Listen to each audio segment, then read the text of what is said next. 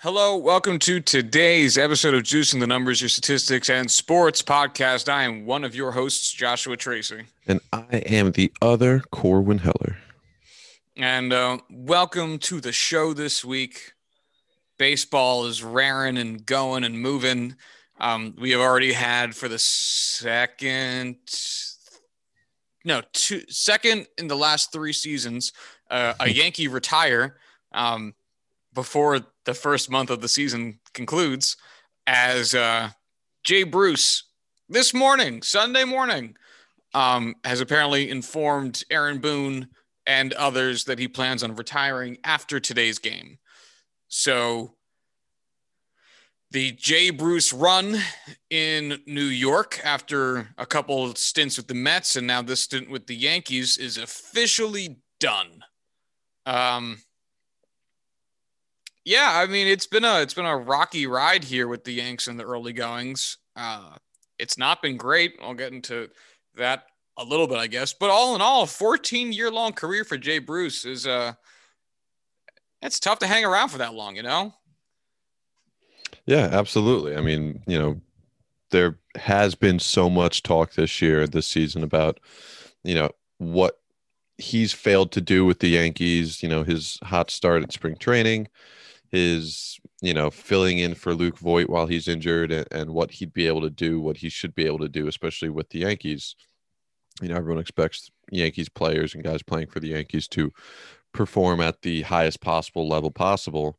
You know, completely fulfill their expectations, their potential, and that's just not always the case, especially when you have played so many years in MLB. And um, you know, I saw your tweet earlier about giving it his all, going out in his own terms, how rare that is for guys. And, and uh, you know, I saw Max was talking to you about it on Twitter, Max Greenfield, and very much agree that, you know, that's a, that's a high level take, you know, uh, taking a step back from the situation, taking a step back from your Yankee, Yankees fandom.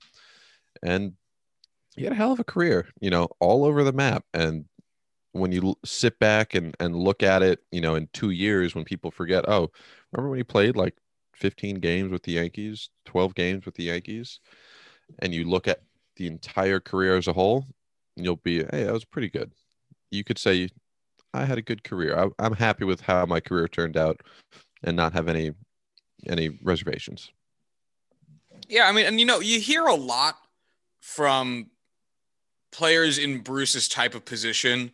Uh, because we, we literally heard this from the last Yankee to kind of do this exact same thing, which was Troy Tulowitzki, um, who said, like, I just want my kid to have a memory of me playing in the bigs. And mm-hmm. that be it. Because, you know, you think about it, like, you break into the league when you're like 22 or some shit like that. Um, chances are you're not having a kid. Let's say you have a kid when you're like, I don't know, still pretty young. Let's say 26 um, you know, that's gonna it's gonna take a few years for that kid to be old enough to really like have any memories in general, let alone specific memories of your career.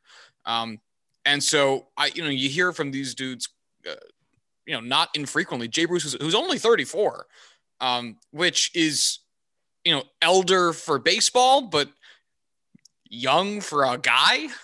Right.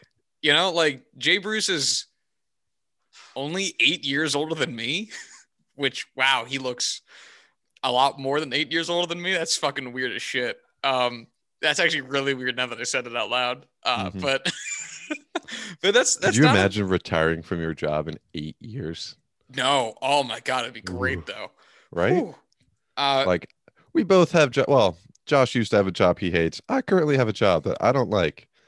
I could put up with that job for eight years. That's a long time if it meant retiring for the rest of my life. Ooh, oh yeah. Um, Man, sorry that I said it and I can't get it out of my head. It's so fucking weird. Um, but anyway, you know, Jay Bruce, who spent nine seasons with Cincinnati, three kind of seasons with uh, the Mets. He spent two years with the Phillies. He spent uh, a half a season with Cleveland. He spent part of a season with New York, and he spent uh, half a season with um, the Mariners. Uh, man, just a bouncing around a bunch. God, this guy got traded so much, which is kind of a good thing because it meant people wanted him. Um, but yeah, you know, it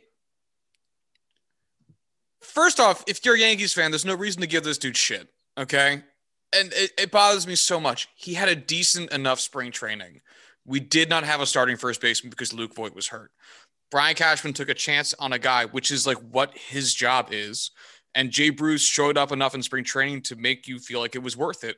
And if you're a Yankees fan, for one thing, it's just a guy trying to do his job. And for another thing, why aren't you a little bit happy instead of giving him shit? I mean, if you were really that upset with how he was playing, he just took himself out of the situation instead of forcing the Yankees to play him or cut him over the course of an entire season. Mm-hmm. I mean, here's a guy who wanted to give his best shot before he probably ended up hanging up the cleats at some point in the next couple of years anyway, and wasn't happy with his own results. You know, that's that's fucking life, man. Right. Like, how can you blame a guy for realizing, hey, I'm not playing up to my own expectations, let alone the expectations of the New York Yankees? I'm going to step aside, you know, let someone else come up, let another guy take place. Hey, it's not working out for me. I, I, I did my time. I, I had my career. I'm done. I'm happy. I'm content. No, you know, no need to hold on to this longer than I need to, and and then ha- build those regrets because you held on too long and didn't let go to, you know, spend time with your family, start other, you know, ventures, this, that, ten other things. Mm-hmm. Mm. Gerrit Cole ruined his perfect game with a hit by pitch on the back toe. Mm. Hate to see it. Hey, don't you hate when perfect games get broken up in the second? Uh, anyway, uh, Jay Bruce officially retires with 1,650 games played.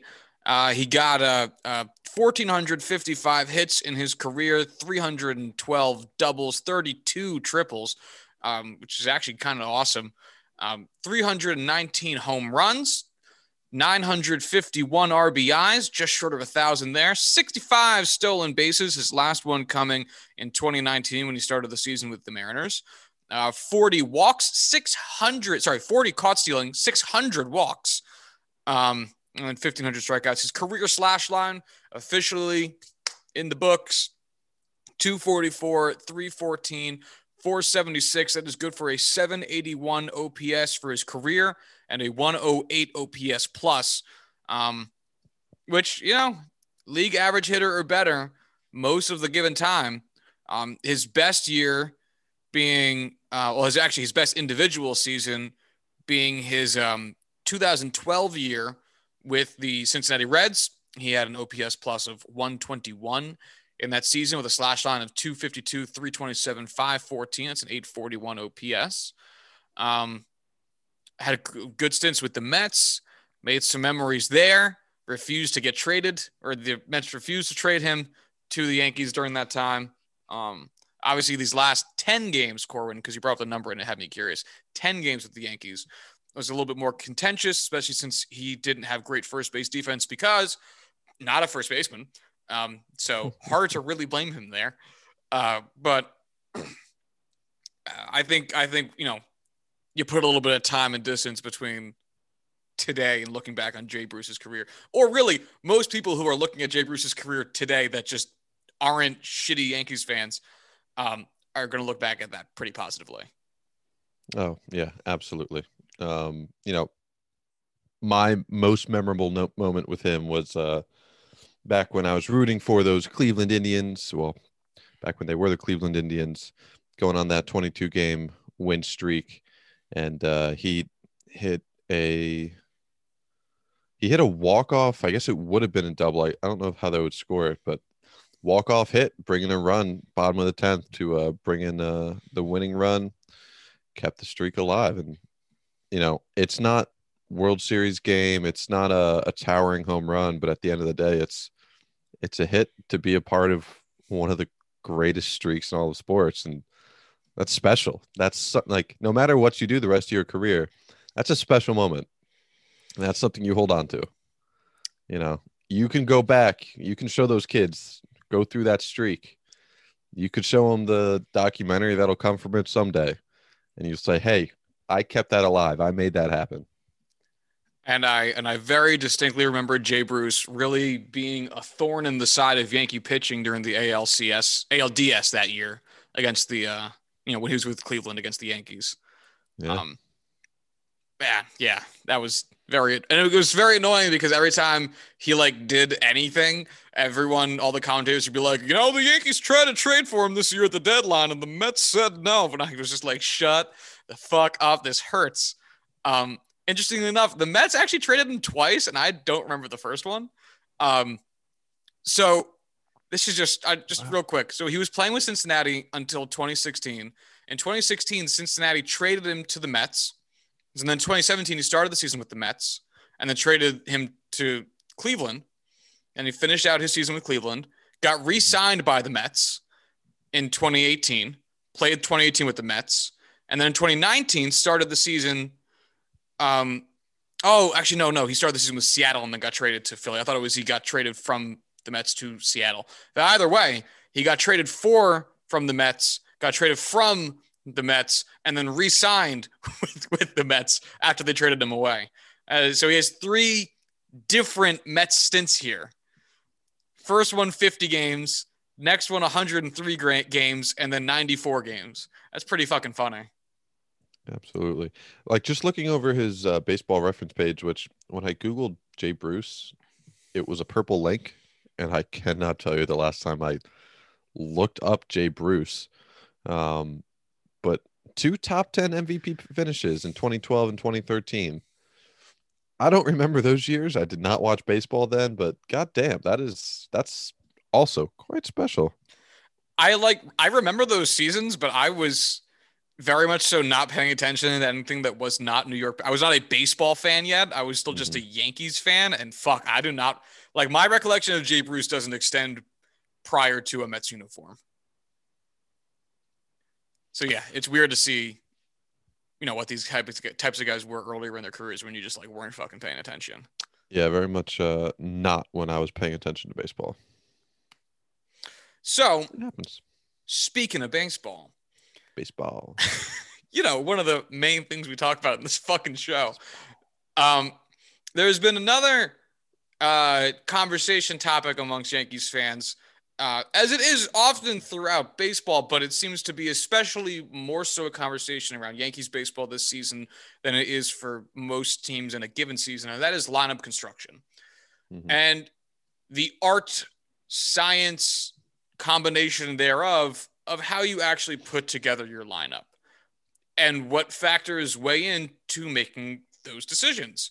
And the reason that this has come up a lot, especially with the Yankees here in the early goings, is that it seems as though every lineup has been different and it has been difficult to extract why. And a lot of the players aren't playing their best right now. So I thought it might be an interesting exercise for us to try to construct our own lineups and with our own lineup rationales for why do what they do. Why do what they do? As the man with many problem with word, makes sense to me. yeah. yep. Anyway, uh, we're having fun. So, uh, I guess let's let's start at the top. And I Giancarlo Stanton. oh, I love that man so much. See, you have a better setup because you can look up and down. I have to go all the way over there to do it. Oh no, you sit in an actual chair at an actual desk with an actual mic set up, but you have to turn your head sometimes. It's really hard. You know how much, you know how many calories get burned with this motion that could be spent doing other things? Sir, anytime I have to move any muscle whatsoever, it's like an earthquake going on with my screen. I Uh, I'm no glad I did that. Nearly threw my laptop off the bed and shattered it, but hey, it's worth it for the You're gonna day, do that you and get some mild but also irreversible issue with your laptop. know? Yeah. You mean Yeah. like I already have with my cracked say. screen, my pr- the camera that just fades like it's beaming me up in Star Trek. Love my it. headset that doesn't work on both ears. this computer's not that old. It has seen some shit, and it's I don't know why. I haven't mistreated it. I, I dropped it once, and it caused like six problems, and it's just been all downhill from there. Actually, you know what? I didn't drop it. I was up late. I didn't want to carry it over to my desk, so I put it on the floor next to my bed. And when I got up the next morning, I swung my feet over and just stood up on it. Ooh. Yeah, it was rough. It was rough. Yeah, that's that's not good. That's not how you treat laptops. It's bad. No, no, no, no. But it was asking for it. It was. Yeah, piece of shit. The shit. bitch deserved it. Um, all right. So, Corwin, let's start with the leadoff spot. So, Sure. typically, we're, we're using the Yankees as a talking point. We're not literally trying to construct the, I mean, I guess in a sense, we are literally trying to construct the Yankees roster, but it's a little bit more basing it around a conversation of where we expect these pieces to lie and where it makes intuitive sense for these pieces to lie. Because it's not as easy as just saying who hits good, put them high. There is a little bit more thought to it than that. Um, Who would have thought? Truly, who'd have thunk it? So, Corwin, what's your impression? We talked about leadoff hitters in the past Mhm. on the show, but what's your impression of the leadoff spot for you? So I know historically it's always been guy who has, you know, good speed, good contact, can get on base, can, you know, possibly steal second, get himself in scoring position for, you know, the heart of your order.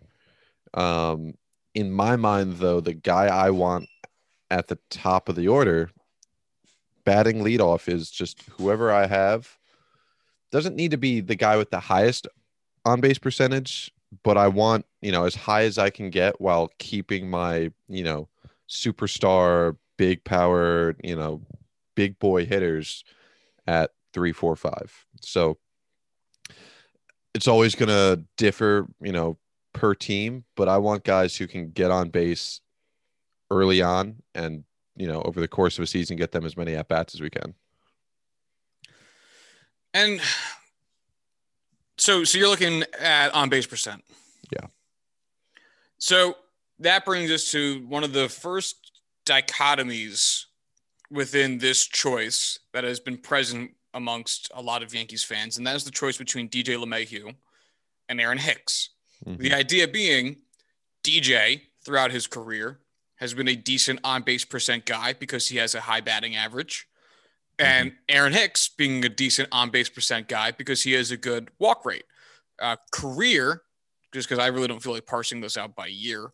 Uh, career, uh, DJ LeMahieu has an on base percent of 357.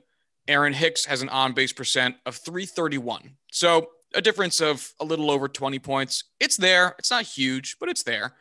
Um, however, Mhm. if you look at their walk rates, um, DJ LeMahieu's walk rate career wise is 7.4. Aaron Hicks's is 12.4. So if that five percentage point difference is actually quite large, um, which also shows conversely in the batting average, DJ's career batting average 305, Aaron Hicks's career batting average 234. Now, who would you put there between these two dudes and why? I personally would put DJ LeMahieu because to me, the situation of leadoff hitter really it happens once a game if all things go well. Obviously, it can occur multiple times a game where you start off an inning with your leadoff guy, but by all means, that's only certain once. So the rest of the game, if you're in a situation where, you know, you have guys, you know, at the bottom of your order who are on base, possibly in scoring position, I'd rather have the guy come around, start off the order with the ability to hit rather than the ability to just take a walk. Um, but at the end of the day, I, OBP is OBP. Um, I can understand why you, in you know, some cases would want a guy who's going to draw walks at the top. You know, you start off a game, a guy's a little not in the groove yet, little all over the place, hasn't been able to rein it in, might be more likely to give up a walk to start off the game than give off a hit. Who knows? That's just all I'm saying is that there's options. I'd rather a guy who can who can, you know, put the the bat on ball, get on base, you know, through a, a solid hit. Because in my mind, I think he'd be a little more valuable throughout the course of a game rather than Aaron Hicks, who's just going to draw a walk, if anything. But we're boiling it down to just singular stats here. Right. I I think another part of it is one, working the count early and trying to drive up pitch count. And if you have a guy that draws a lot of walks, that guarantees at least four pitches to get a walk mm-hmm. because I'd love to see one that required fewer. I guess the intentional walk rule is literally now just a finger point, but still. Um, whereas a hit could be one pitch. So I think that's one side of it there, depending on how much you value that early work you make the pitcher do. The other thing, though, that would put the value on having the hitting guy first, which I believe is the way the Yankees are currently approaching the situation, is imagine you switched Hicks and LeMahieu and had Hicks leading off and DJ at batting third or whatever. Mm-hmm. Pick a spot, doesn't really matter. Um, let's say Hicks gets on with his walk. Who cares what Aaron Judge does? Let's say he strikes out. Um, and then DJ hits a ground ball because he's a high contact guy. And then Aaron get, catches Aaron Hicks in a double play because Aaron Hicks gets his on base from non contact plays a decent percentage of the time, those being walks, which you can't get a double play on. Mm-hmm. DJ gets his on base percent from hits, which you can get a double play on.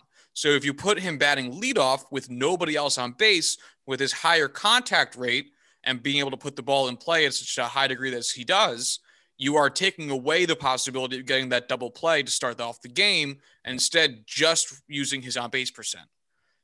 That I believe is the rationale that they're using, which is fair. It makes I, a ton of sense. I get it. Yeah, it really does. And obviously, you take away the ability for DJ to get um, those at bats with runners in scoring position early in the game in the first inning or second if he was batting beyond third. Um, which I don't know why he would be. But anyway, you know, it, obviously you lose out, and we've talked about this before on the show too. You lose out having the chance for DJ to come up, you know, batting third with Hicks and Judge on and running some type of contact play to, or, you know, using his ability to gain contact to get a single and drive in a, a run from scoring position or something. But I believe that in the Yankees' mind, the, the negative value of the double play outweighs the positive value of getting a hit with runners in scoring position with whatever frequency those two things would be happening. Um, so uh, I really hate making this decision. Mm. You know what? Just to be different from what you're going to do, I'll say I'll bet Hicks lead off. Get the uh, get the higher pitch count. Um, you know, work the batter a little bit or work the pitcher a little bit.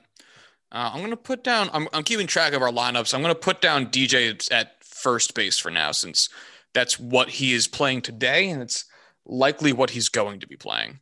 Right. When, uh, do we know when Voit's coming back?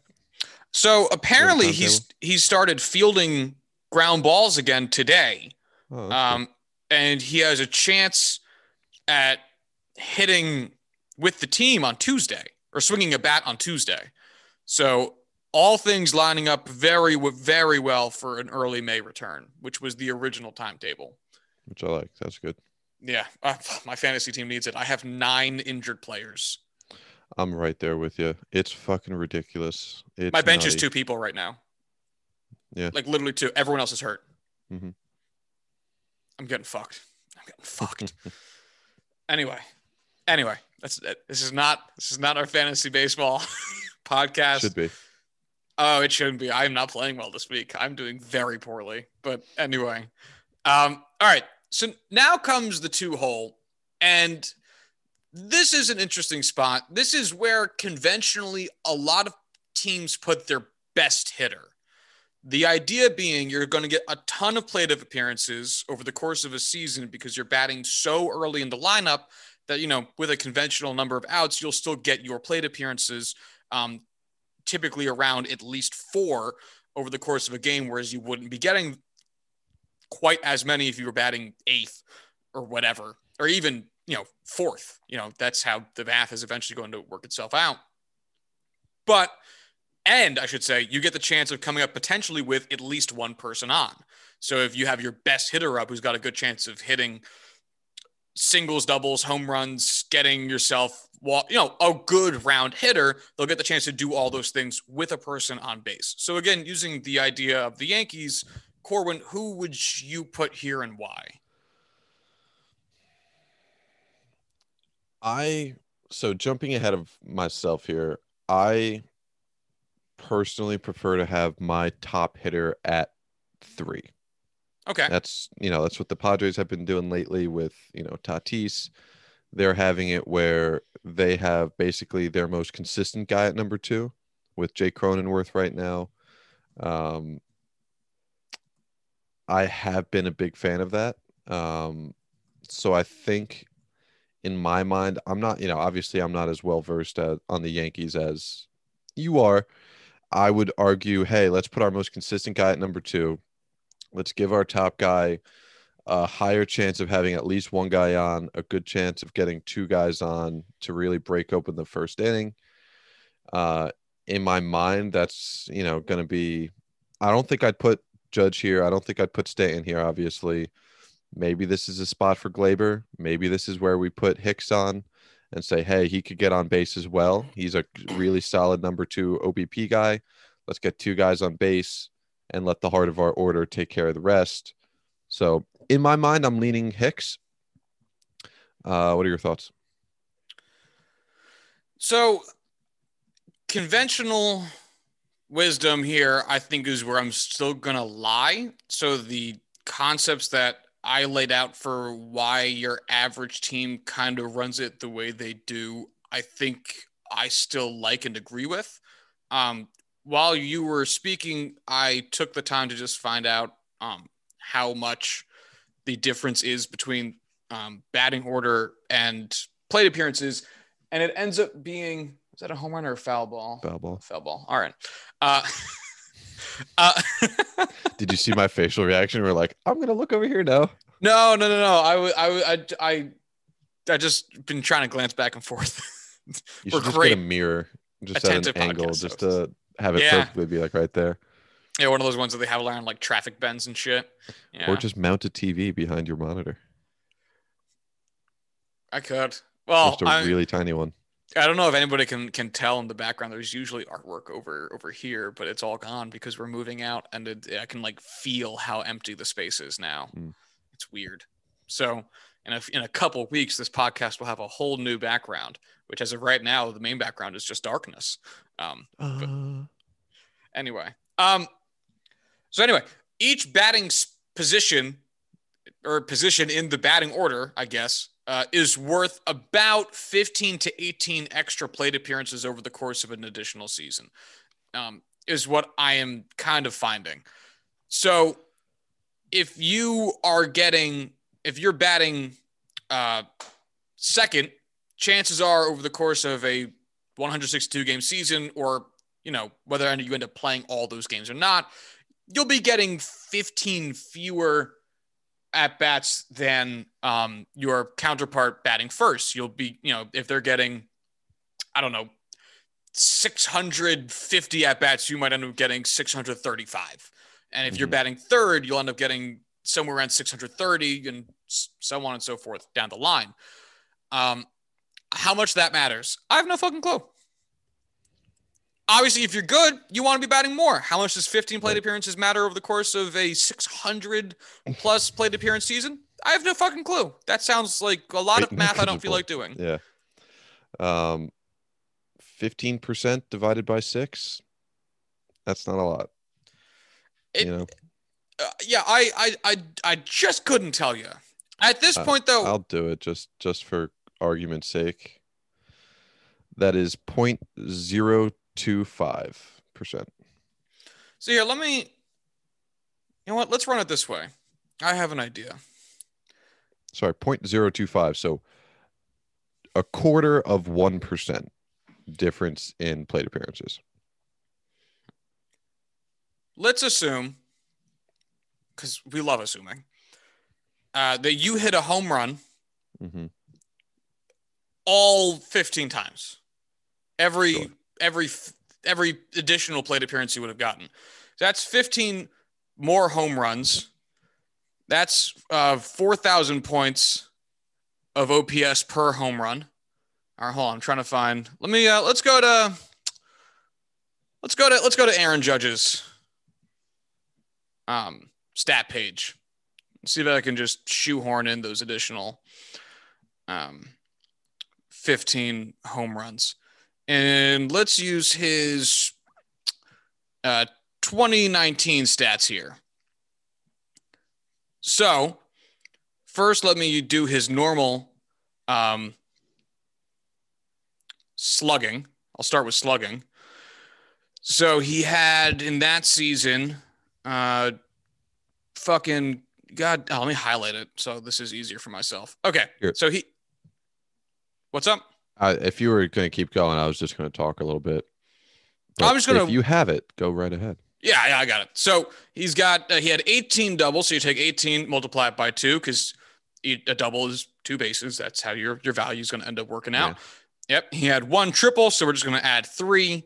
Uh, and then he had 27 home runs that season. I'm not going to touch that yet, uh, just so that we can make sure that we're using correct math by you know uh, trying to get the right number first. And then let's just add in um, the difference between all those hits and his hits total to get um, his singles.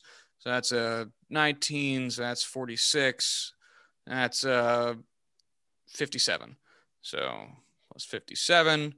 And then we'll divide that by his number of at bats, which was 378. And I got 540. They have 540. Beautiful. Okay.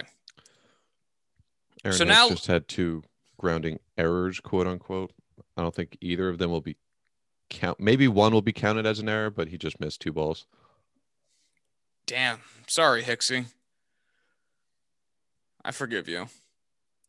I don't. He's had a rough start to the season, but he's also been getting hosed. Anyway, so now I'm going to go back to Aaron Judge's 2019 stats, and I'm going to add in 15 more home runs.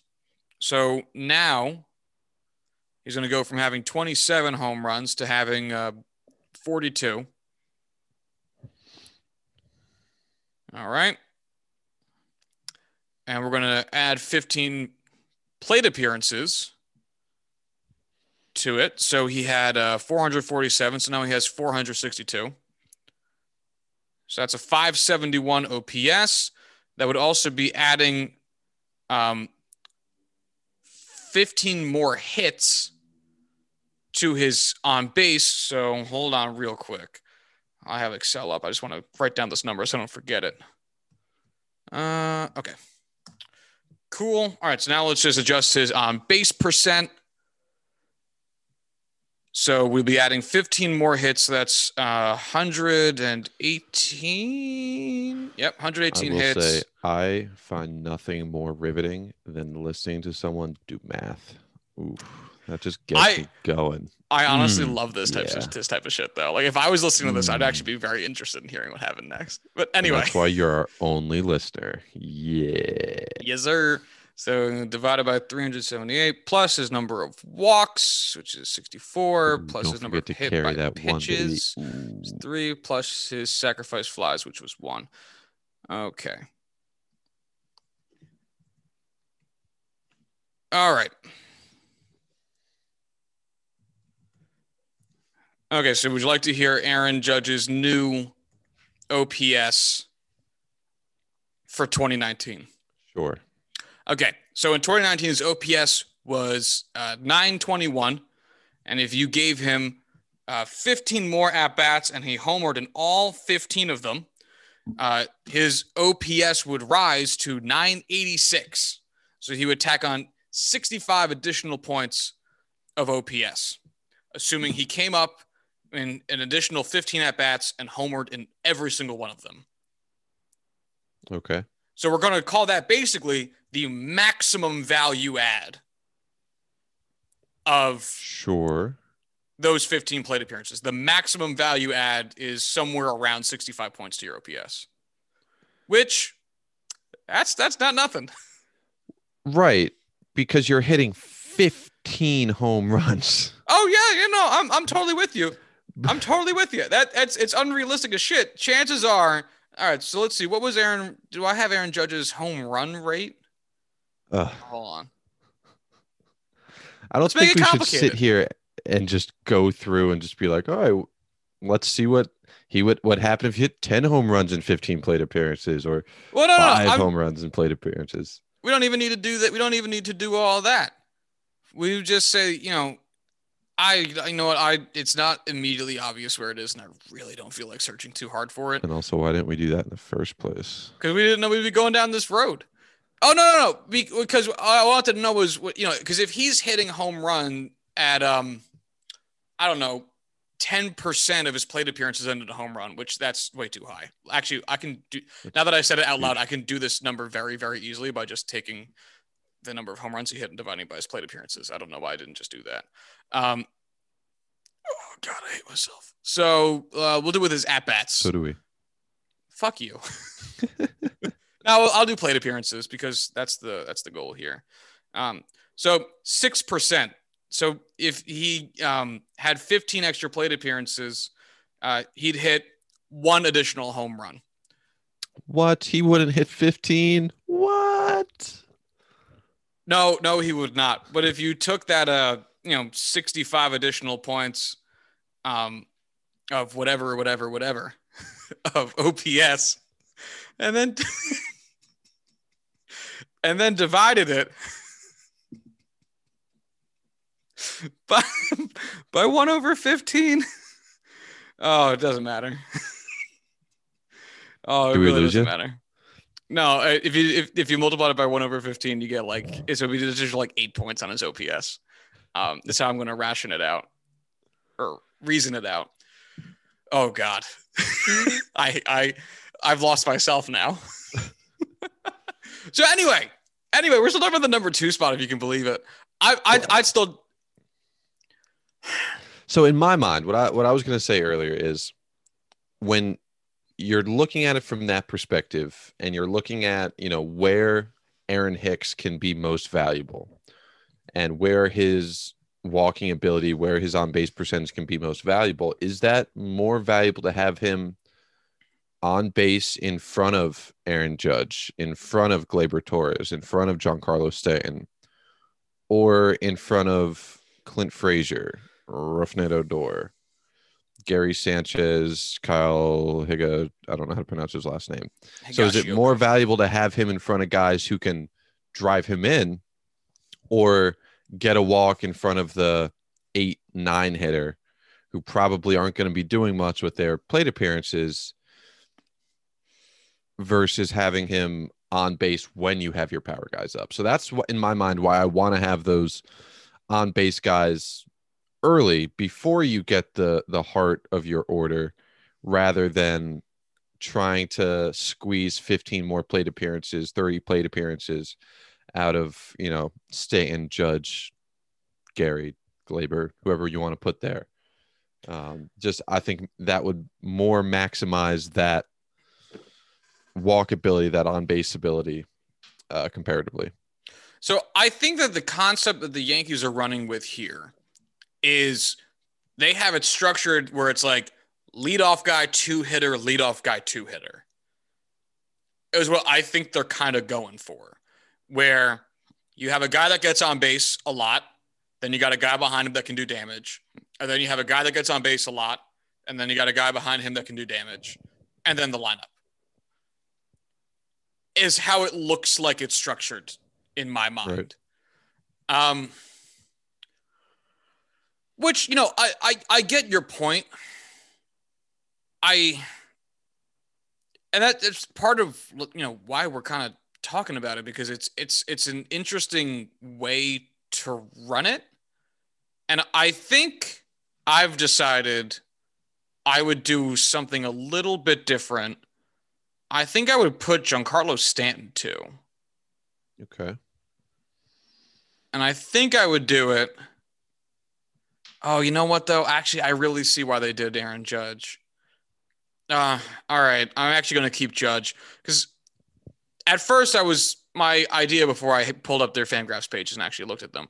Was in my mind, Giancarlo Stanton strikes out more than Aaron Judge at a on a rate basis. Not that it matters, but if we're talking about minimizing the amount of damage that can be done, um, in terms of negative consequences from balls in play, you'd want a more three true outcomes guy. But that actually is Aaron Judge. Aaron Judge strikes out at a higher rate than Giancarlo Stanton. Aaron Judge 31.2 to Giancarlo Stanton's 28.1. And Aaron Judge walks more than Giancarlo Stanton, 15.4% of the time versus Giancarlo Stanton's 11.6% of the time. So Aaron Judge actually is the better three true outcomes guy, which means there is a better chance that whatever happens to Aaron Judge won't impact the runner on first, assuming you got that, which in a negative way, I should say, which is good because if he's going to make an out, there's a 30% chance. Well, I guess there's a higher than 30% chance since the percentage is based off of his um, at bats, but regardless, um, there is a high percentage chance that his outs are going to be generated from strikeouts instead of ground balls or fly balls that might somehow end up resulting in a weird double play. Um, so actually, I do get that. So I'm going to leave Judge there at two. Where, what, who, who are you locking in for your? I'm locking in Hicks for mine. Okay. All right. So now let's talk about the three hole. And this has been a, a hotly contested position in the Yankees lineup because they have been batting Aaron Hicks here. And Yankees fans are confused as to why. I think, based on sheer guessing, is that the reason they have him there is what I just kind of described. Um, it pertains to what the Aaron Judge phenomenon a little bit as well, in that Hicks has a high walk rate which means that if there is someone on base, there is a lower percentage chance based on his um, odds of hitting the three true outcomes that he ends up doing too much damage to that guy. He's got a 12.4% walk rate and a 21% strikeout rate. So there is, you know, a 33% chance that he doesn't hit the ball into play, which is fine. Uh, I don't really know how I would want to quantify this position, though, in my mind. I want to hear your rationale. Who would you put here and why? I want my best hitter in, at three. So, you know, for me, this is going to be, in all likelihood, uh, Aaron Judge for the reasons you just said previously for for what you were thinking for two, lower strikeout rate, higher walk rate. Yeah, he doesn't have quite the same, you know, contact to power that Stanton does. But at the same time, you know, the way I'm going to have it is I'm going to have three and four as my top two guys for, you know, pure hitting and hitting with power, I should say. So I'm going to have Judge and then Stanton there rather than Stanton before Judge um, as my three four, and just all right. If Judge walks, there you go. He's on base. You got three guys who can get on base right there in front of you. I'm just trying to maximize the amount of damage that those power hitters can do. Um, so I'm putting Judge there um, at three. So, as much as I get what the Yankees are going for, I think I'm going to put Stanton here. And I think I think part of the reason that they have Hicks there in their mind, and or typically what they've been doing, and I think that's what they did with this game too. I think Hicks was a, was the three hitter in this game too. Um, is here's three dudes in a row that can walk very effectively, and so you don't want to pitch around them too much. Mm-hmm. The hard part for that though is that Hicks isn't a huge power hitter and just doesn't have the same odds of doing the same types of damage that Stanton and Judge do. And there's going to be some Yankees fans that hear that that love Aaron Hicks the way I love Aaron Hicks, and they're going to say, "What are you talking about? Aaron Hicks can absolutely hit home runs. Absolutely, Aaron Hicks can, can hit home runs. Absolutely can. So can the type Gordon. of yeah, but uh, yeah, but the type of power that Aaron Hicks can generate is not exactly comparable to the type of power that Aaron Judge and Giancarlo Stanton can generate. And I think with having those two guys be back to back, they can actually layer as a little bit of protection for each other. This is part of the uh, um, Miguel Cabrera phenomenon, which is where he uh, has derided Detroit in the past couple of seasons himself, saying that he has no protection in the lineup, um, and pitchers can either pitch around him and just kind of give him nothing to hit, um, or challenge him in a little bit of ways. Because even if he does get on base uh, in some lesser type of fashion, then there's no one behind him to, that, that they really have to care about, which he's right about, um, or has been up until the past uh, couple seasons. Akil Baddoo, Akil Baddoo. Um, but anyway, I think I'd actually put Giancarlo Stanton here because if we're to say that Aaron Judge has a low percent chance of fucking with the guy at first, assuming our leadoff man got on, why not go with that the guy right after him that could do a lot of the same things Judge could do?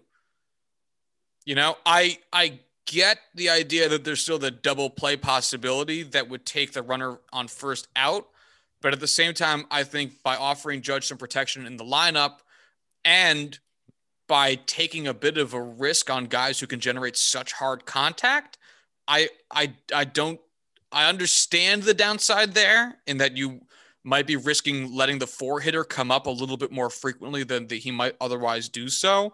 But I think by giving the opportunity for power to be present in an impactful way, there's just a benefit that outweighs the cost there, in my mind anyway. Um, so I'd actually put Stanton here. But I think we're we're going for similar things, you and I, with this one. Right. So uh, your lineup so far? All right. So for you, it's DJ LeMahieu leading off, playing first, Hicks batting second in center, and then Judge batting third and right. I have Hicks leading off in center, Judge batting second and right, and Stanton batting third and DHing. Okay for the defensive positioning, Cord and I are just using the defensive positioning that these players have most commonly. I'm only keeping track of it to make sure that we don't weirdly like double down on the positional group. I'm not sure how we would, but I just wanted to make sure right. we didn't. I mean, I think we're going to have fairly similar, you know, when, well, because it's not when healthy, because I don't think you're including Voit in this. I'm not thinking of Voit when doing Voit. this. Yeah. So I think we're just going to stick with the lineup that we got yeah. essentially today. All right. So then that being said, we got the four spot here. This is traditionally the big boy power hitter spot. The idea, I think, likely being from old school baseball. Hey, if everybody got on, this motherfucker could hit a grand slam. Um, which boy is that optimistic. Um, but anyway, what's what's your impression of the four hole and who you putting here?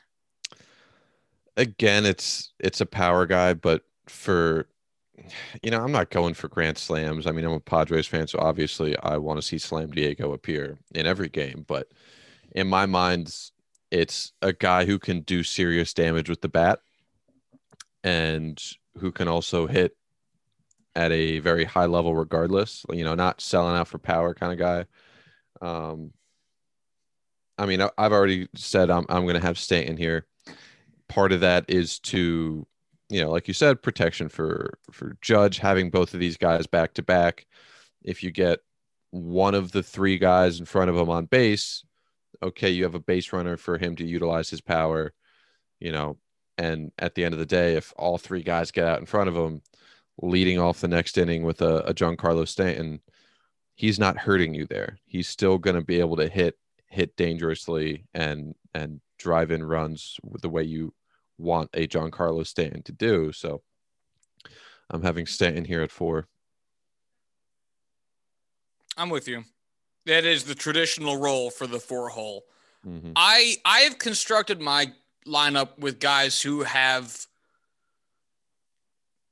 a lot of power and on base ability in the first three spots here. So this is where I'm going to put DJ LeMahieu, my ball mm-hmm. in play guy because the idea here being that you know these are three guys who all have an over 30% chance of getting on base with their over 300 batting or on base percentages um, and assuming you you know you get even one of them on I want the guy who's got a good odd of getting the hit for the RBI. I once again understand that there is certainly some high level math that we don't have access to nor feel like doing, um, assuming we have the capability.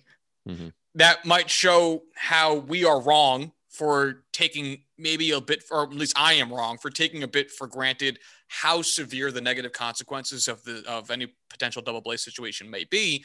However, we're seeing how the current Yankees roster is handling the double play situation, and it is but.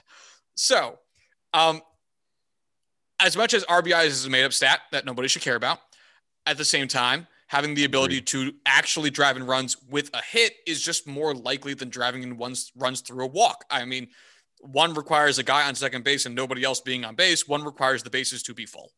So I want the guy who is likely, based on batting average, ugh, to get a hit. And I think that's going to be DJ.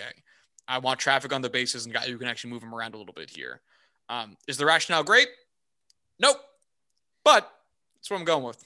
Absolutely. So I'm putting DJ here at the four hole. Cool. So that brings us to five.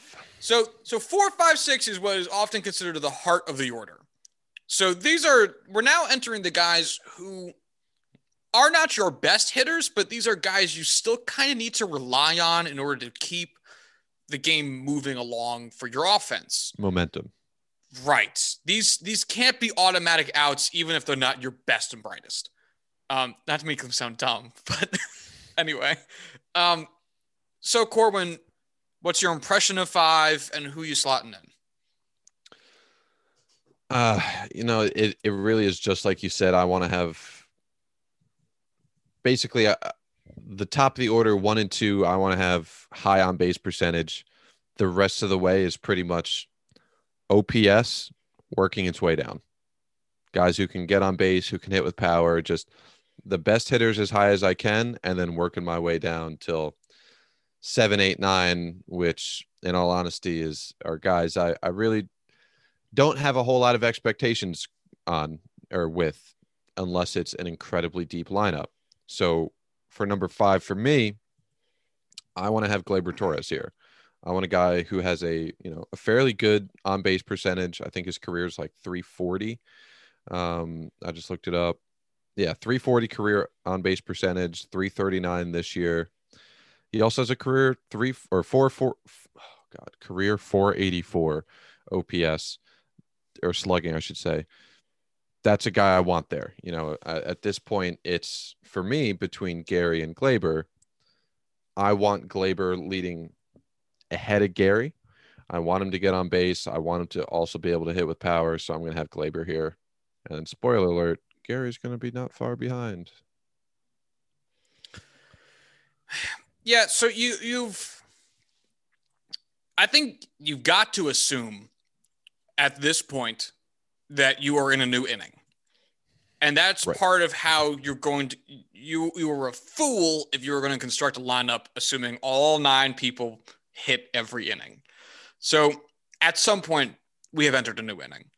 And I think to that effect, going with on base percent here at five is a pretty reasonable assumption. Because if you assume you went one, two, three in the first, that means your second inning is going to be four, five, six. This guy's batting second.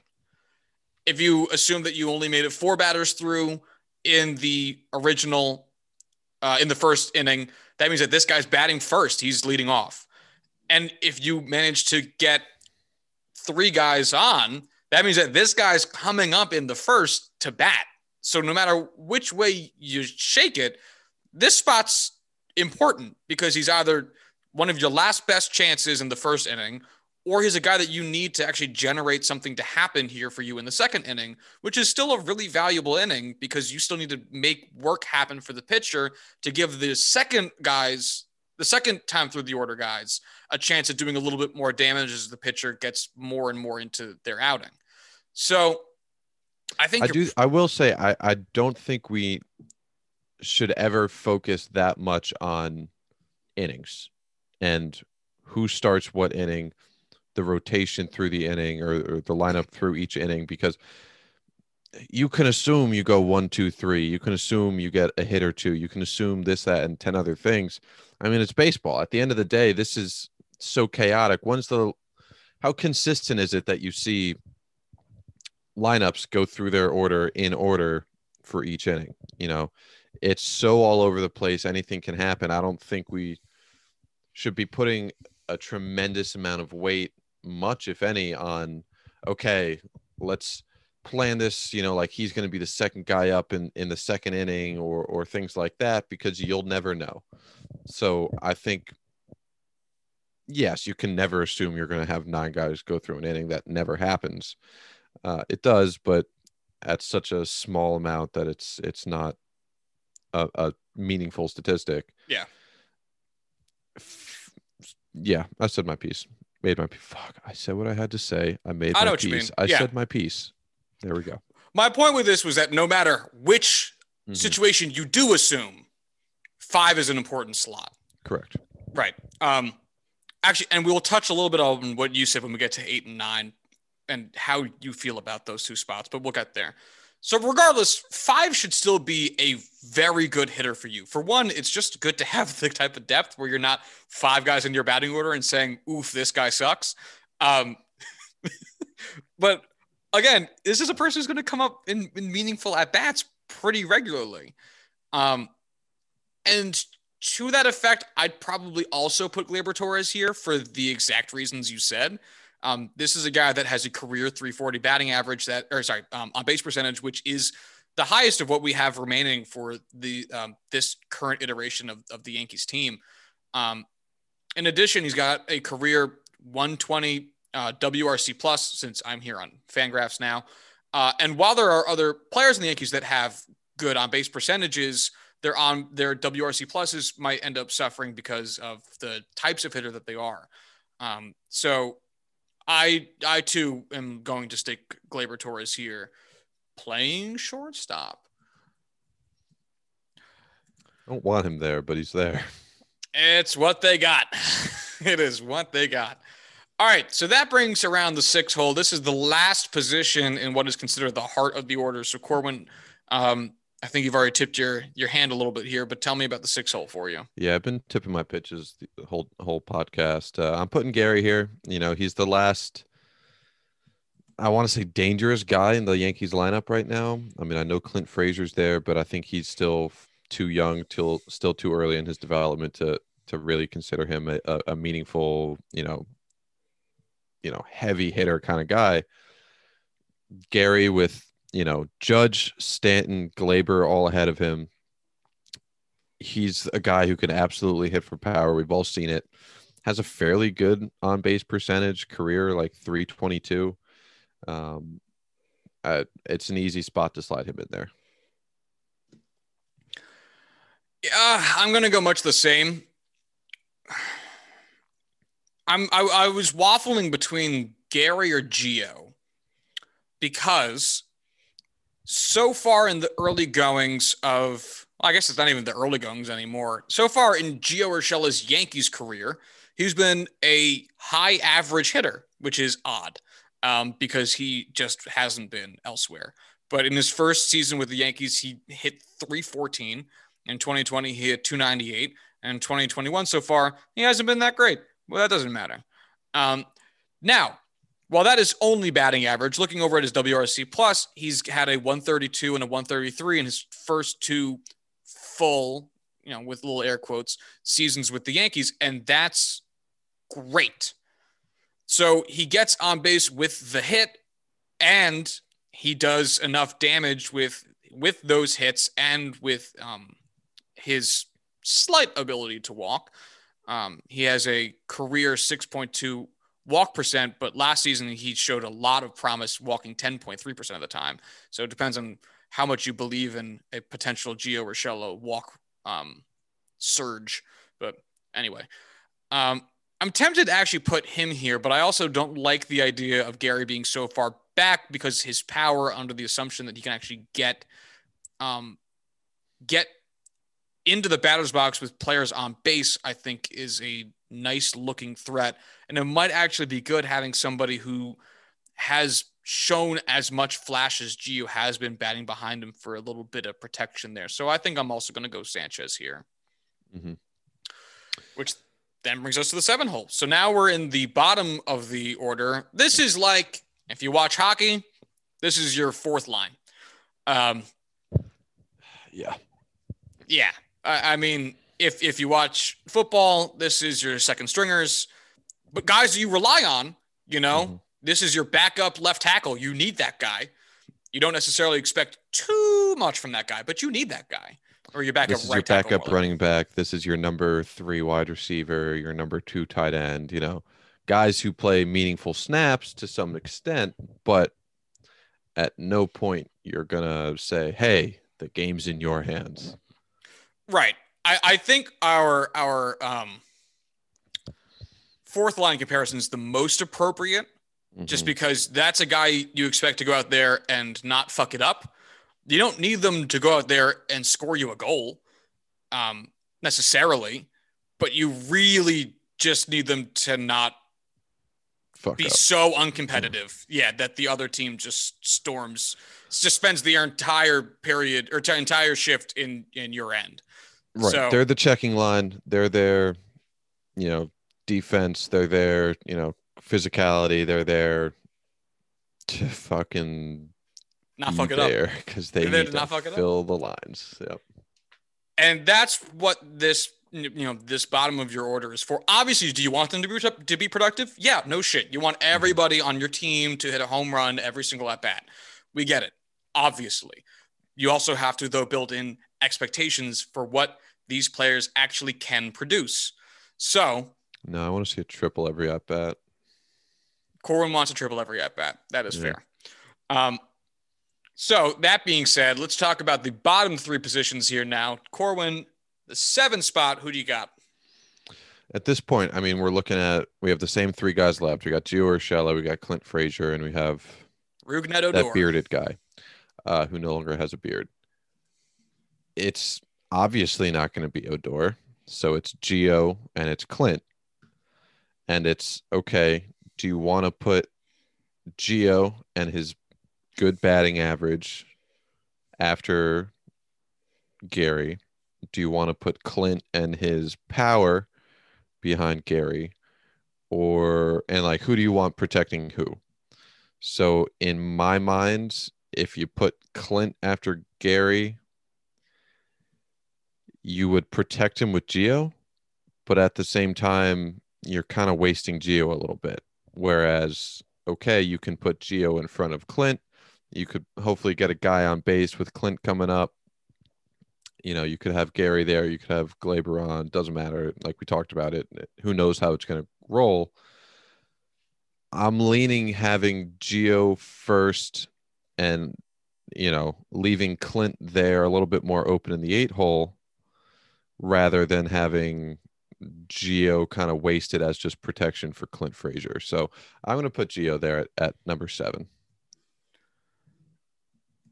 I am going to save us a little bit of conversation and say that I'm doing the same. Yep. Okay. So that's going to bring us to the eight and nine spots. Now, there are two different rationales for what happens in the eight and the nine spot. Mm-hmm. And it just depends on how much you give a shit about this philosophy. Uh, All right. So the idea number one eight is the better hitter, nine is the worst hitter. End of story. You want eight to have more plate appearances than nine, and you're going to give the better hitter more plate appearances than the worst one. Right. The other idea is that you treat nine as the second leadoff hitter, which is to say, basically, it's a stupid saying because it's not really what it should mean. But basically, what it what the idea is is that I want a better odd of as we're going through the game, the nine hitter being on base, so that when the one hitter comes up, he has somebody that he can potentially drive in.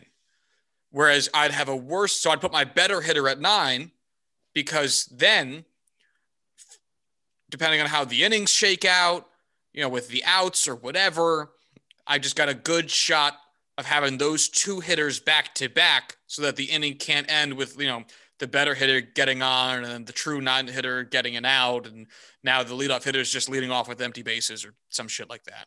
Mm-hmm. So where do you stand in in that argument? And then therefore, who would you put here? There are certain teams with certain lineups where I can understand the rationale of wanting, you know, a guy at nine who would act as a second leadoff hitter who, you know, where if you don't have a black hole named Rougned Odor on your team, you could move guys around and and move around their skill sets so that you could have a high, you know, OBP guy at number nine. But seeing as Odor is just fucking utter garbage, Clint Frazier not being so, I'd kind of want him to follow up the Gary, follow up Gio Urshela, have a, a much higher chance of himself doing something meaningful with his bat rather than just hoping he can get on base so that, you know, in, in my case, uh, DJ LeMahieu or Aaron Hicks can do something there. So I'm putting Clint at eight.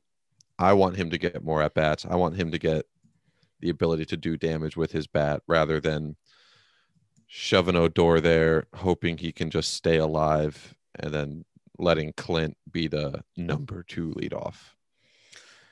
Yeah, I I am with you. So so for for five through nine, we've had the exact same lineup, but I, am with you here on it. The, that the the argument for the second leadoff hitter is most commonly heard in my um what's the word I'm looking for? Um oh there's like a word for like when you when you only when you're speaking from experience and not from data. Oh, you know what i'm uh, talking about? um fuck it is right on the tip of my goddamn tongue. does it start with a t? I have no idea like your own personal testimony yeah it's not that oh uh, god how does it feel josh welcome Awful. to the club oh, this happens every day um, yeah. But anyway, I mostly hear it, I think, as a conversation around National League teams and where do you put the pitcher. It's not uncommon to see pitchers slotted into the eight hole, even though they are invariably worse than mm-hmm. literally whoever is batting ninth. Um, and that that is the basic idea here is that we don't want – for some reason the pitcher to be leading off an inning. And there's a couple of reasons why you might not want the pitcher leading off an inning.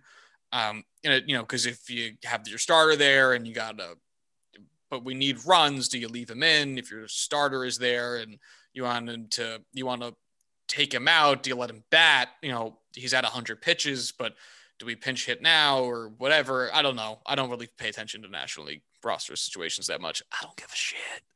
But that's where you end up hearing it a lot. So I don't think it applies fucking most of the time. Um, so I'm going to do what you're going to do by putting Rugi at ninth and Frazier at eighth because I'd rather assume that whoever's coming up at eight had someone between six through seven on base for them. Like, think about the leverage of the situation. Would you rather be banking on somebody being on base for eighth and you have a potential to drive in a run? Or would you rather be banking on one in your lineup coming up with a guy on maybe, and then you know, assuming that you eight's just gonna fuck it up and let that shit end or whatever. No, like we had good hitters five through seven. Like let's assume they're gonna do something somewhere along the line and give eight a chance to actually have an accomplishment rather than just be fodder for one and two or whatever. Mm-hmm. So I'm going to go with what you're going with. So that means that our lineups, I'll start with you, is DJ uh, leading off, bat, uh, playing first, Hicks at uh, batting second, hit, playing center, Judge in right, batting third, Stanton DHing, batting fourth, Torres uh, at short, batting fifth, Sanchez catching, and batting sixth, Urshela batting seventh, playing third, Frazier – playing left, batting eighth, and then batting ninth at second base, uh, Rougned Odor. Now, there's one other. Oh, sorry, and then mine. Sorry, mine is uh, Hicks in center, leading off. Judge batting second, playing right. Stanton DHing, pl- batting third, Batting fourth is DJ playing first. Torres at short, he'll bat fifth. Sanchez catching, batting sixth. Batting seventh is Gio Urshela at third. In left field is Clint Frazier batting eighth, and then batting ninth, Rougned Odor playing second base. Uh, so first off, Corwin, what do you think of these two lineups we got here? Fairly similar. I mean, like you said, five through nine is the same lineup. One through four, different approaches, but at the same time, you know, we have Judge right before Stanton. We have LeMahieu right, you know, to an extent before Hicks. It's just, do we want Hicks before the two tower, ooh, uh, before uh, Judge and Stanton, or after Judge and Stanton? That's the only difference. Um, so at the end of the day, I, I think they accomplish very similar things with you wanting to get guys on base a little more spread out and I kind of want to front load those OPP OBP guys. So at the end of the day, I think if we ran a, a hundred and actually this might be able this might be something that we could do. We could run a simulation for these lineups and see which produces more runs at the end of the year through yeah, we just 162 did, uh, games. Out of the park 21. You talk for a minute. I'll be I'm going to do some research here. Okay. Uh because uh, that is uh, basically what that game is like all about. Um, the only other thing that Corwin and I haven't talked about is the right left situation here. Now, the Yankees as a team are very righty heavy. Um, their only left handed or switch hitting bats are Aaron Hicks, who is a switch hitter, uh, Rougned Odor, who bats left, and um, Brett Gardner, who bats left. As it stands right now, Jay Bruce is still listed in the depth chart because he has not yet retired. He's retiring after this game. Um, after he does, he'll be replaced by one of Tyler Wade or um, Mike Ford, who are both lefties, and then Mike Tauchman is also on the bench, who's a lefty.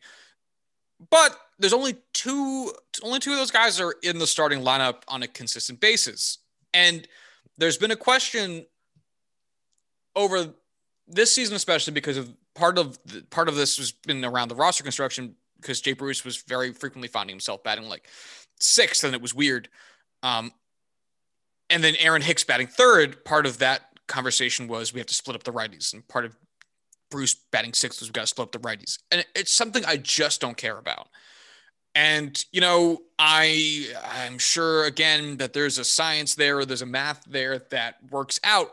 But, and I mentioned this as, as a passing remark previously in, in a different episode, I should say.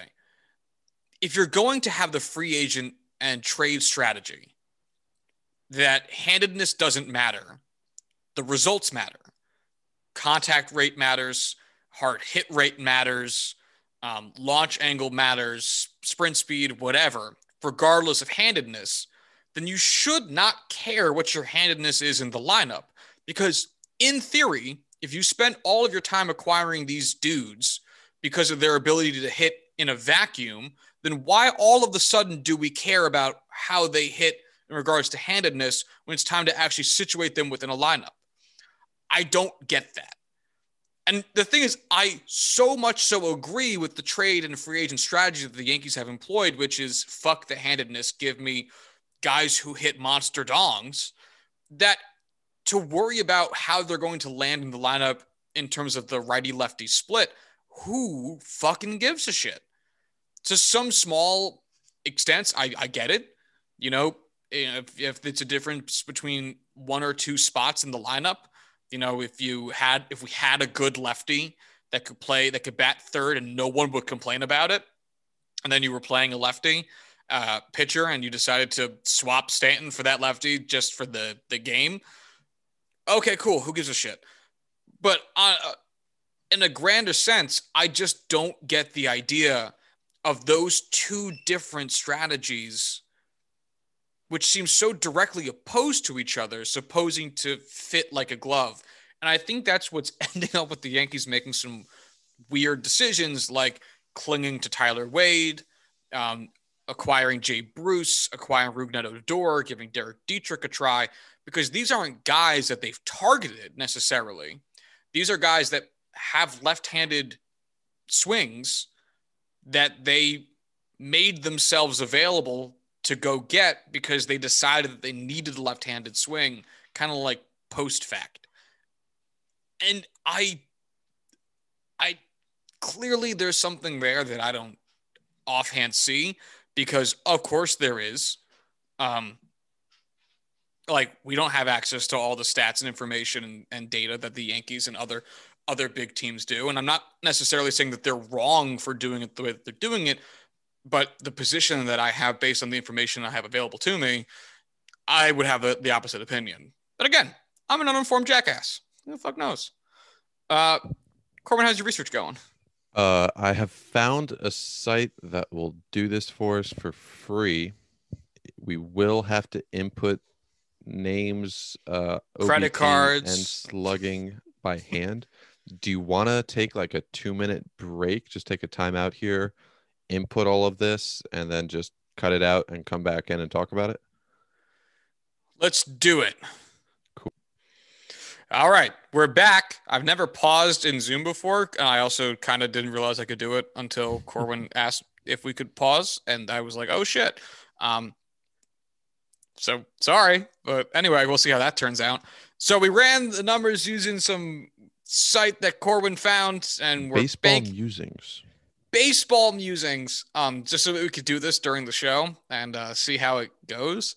So we already read out the two lineups, and it was a little bit more recently than Corn and I um, feel as though it was because we had to do this. But anyway, oh, nice, Yankee scored. Um, Corwin, Yes. this this site has it broken down by runs per game for for your given lineup. What is your lineup's runs per game? So my lineup of LeMahieu, Hicks, Judge, Stanton, Torres, Sanchez, Urshela, Frazier, and Odor would result in a runs per game above or a runs per game of 5.330. Okay. And my lineup would result in a runs per game. I'll say it again since you said yours.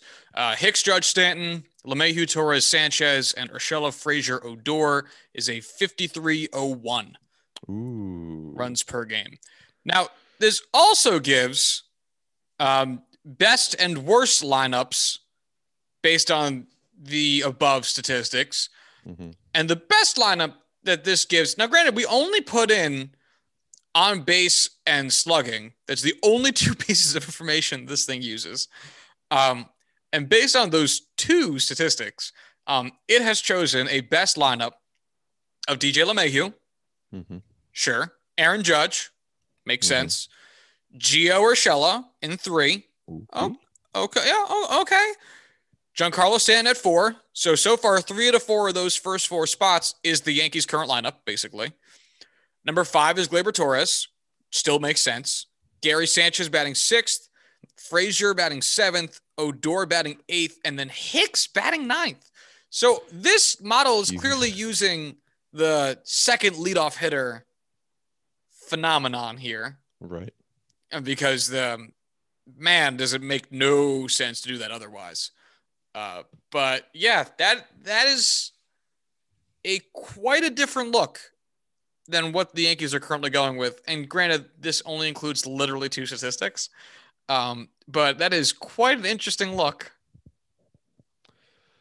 Yeah. I, I, listen, like, however they calculate this, whatever algorithm they use, I'm sure it has its own quirks and things that it favors. Um, Urshela and Hicks being essentially not even switch, but just back and forth like that. Those are really the only two that stick out. Everything else is very much, you know, like we said, makes sense. Is something that wouldn't surprise either of us. Just, um, I want to know what the reasoning was behind having Urshela so high, and to an extent, why you would want to have uh, Hicks uh, basically closing out the order. I would I would like to read you one of their um, one of their best lineups that I think would make every Yankees fan mad. You want to hear it? Mhm. So they have it uh, as being uh, this is a for a five point four five two runs per game, which is phenomenal. Um, Aaron Judge leading off, Giancarlo Stanton batting second, Aaron Hicks batting third, Gary Sanchez batting fourth, Torres sixth, Frazier seventh, Urshela eighth, Odor. Oh, sorry, I missed a, spot somewhere. This sorry, Sanchez fourth, Torres fifth, Frazier sixth, Urshela seventh, Odor eighth, LeMahieu ninth. So that's Judge Stanton, leading off. That's. Hicks in the in the two hole. Sanchez hole. batting fourth. Sorry, three hole. Sanchez batting fourth. LeMahieu batting ninth. oh man, Frazier batting ahead of Urshela. There's a whole bunch of weird shit in here. Now, just out of curiosity, can you give me uh, Luke Voit's statistics for on base percentage and slugging, just so we could see the difference when he gets healthy and and they move this lineup around? Uh, sure thing. So, in that situation, I think it would be pretty easy to assume that Rougned Odor would drop off, and you'd slot um, DJ back over at second to accommodate Voit going back to first. So that Mhm. means we can effectively, which I'm sure is what you're going to do. Um, that means we can effectively get rid of Rougned Odor from this lineup entirely and add in Luke Voit, whose career on base percent is 363 and his career slugging percent is 527. As Corwin crunches the numbers. Yes. Now, I will say in this scenario, I'd probably keep the back end roughly the same and probably slide in Voit somewhere around five or six, uh, sliding you know the rest of those guys down. Um, but because I don't want to have to redo everything, I'm putting him in the nine hole, so I'm not going to worry about where this ends up. Having him in the nine hole bumps this up to a 5.566. So that's already a huge jump. Their number one lineup would be Judge Voit at two, LeMahieu, Stanton, Torres, Sanchez, Frazier, Urshela, Hicks. Um, just looking at this here, the one that would probably make the most sense uh, for both Yankees fans, the both of us, would be their number three with LeMahieu, Judge, Torres, Stanton, Voit, Sanchez, Frazier, Urshela, Hicks. By all means, that sounds like a fairly normal lineup to you. That's, you know, you could picture any of that. Uh, that would be a 5.688 runs per game average, which is a pretty huge jump. That's that's a 350 jump from where we were with um, with Odor in the lineup. I do have to say though, I'm highly skeptical because the worst lineup you can run out, they say, still garners you 5.071 runs per game. And it's like, I With Odor that- in the lineup, not Voit. Yes, with Odor batting leadoff, which uh love it. Um and I get that like, you know, lineup orientation can only add so much, and I'm sure this is kind of what that is showing. At the same time, that's still really high. And with so many plate appearances lost to this lineup that they're showing that has Giancarlo Stanton and Aaron Judge batting ninth and eighth respectively, um, which would be murder. Um, murder. Um, I I have to imagine that it's more impactful than um, 0.4 runs per game. 0.39? 0.4? Yeah, it's what the difference between the worst lineup. Oh, not point 5071. zero four. Oh my bad. My bad. Yeah, yeah, right, right, right. Not like, point zero okay. four. At the end of the day, you know, I feel like I would use this more as a, a comparative tool rather than all right, basing how many runs the Yankees should be scoring every kind of game, and rather be like, all right, what, where are we maximizing, you know, run scoring potential, things like that, and unless we don't know anything behind this tool, it's a free tool that we found googling in 15 seconds. Um, at the end of the day, it is what it is. We'll, I'm sure we'll play around with things like this in the future because, boy, this was a lot of fun for the five minutes that we've been doing this. Um, but yeah, it, this is just cool to see. It really is. It is, it is interesting to see how line of construction can affect the outcome, even if it is a tool that we're not super hardcore trusting. Absolutely. Um, yeah, I dig it. I dig it. Uh, so we're gonna do a little bit of draft stuff today, but this ended up taking a lot of time, and now I don't think we're gonna do that. So we'll just save that for Thursday. I'm not um, about it. Yeah, that's not a big deal. This was fun. Uh, do you have anything else to say before we skedaddle out of here? Yankees figure out a way to get Rougned Odor, off your team. Oh, mm, trade for Trevor Story, please. See how much money they'll give you to take him. I mean, they gave fifty million for Nolan Arenado. Maybe they'll give us thirty million dollars to take Trevor. You're not wrong. I mean, if they're giving out good players and cash, let's get in on that. Let's stand in the free money line. Absolutely. They're handing out money at the money store today. Let's go get some money. Come on. Uh, anyway, uh, yeah, right on, man. Well, then if you ain't got nothing else to say, then you can follow the show on Twitter at Juicing Pod. You can follow Corwin on Twitter at Corwin Heller, and you can follow me on Twitter at Joshua D. Tracy. If you want to send us emails, you can do so at juicing the numbers at gmail.com. And uh, until Thursday, when we talk about some draft shit, y'all have a good one. Bye.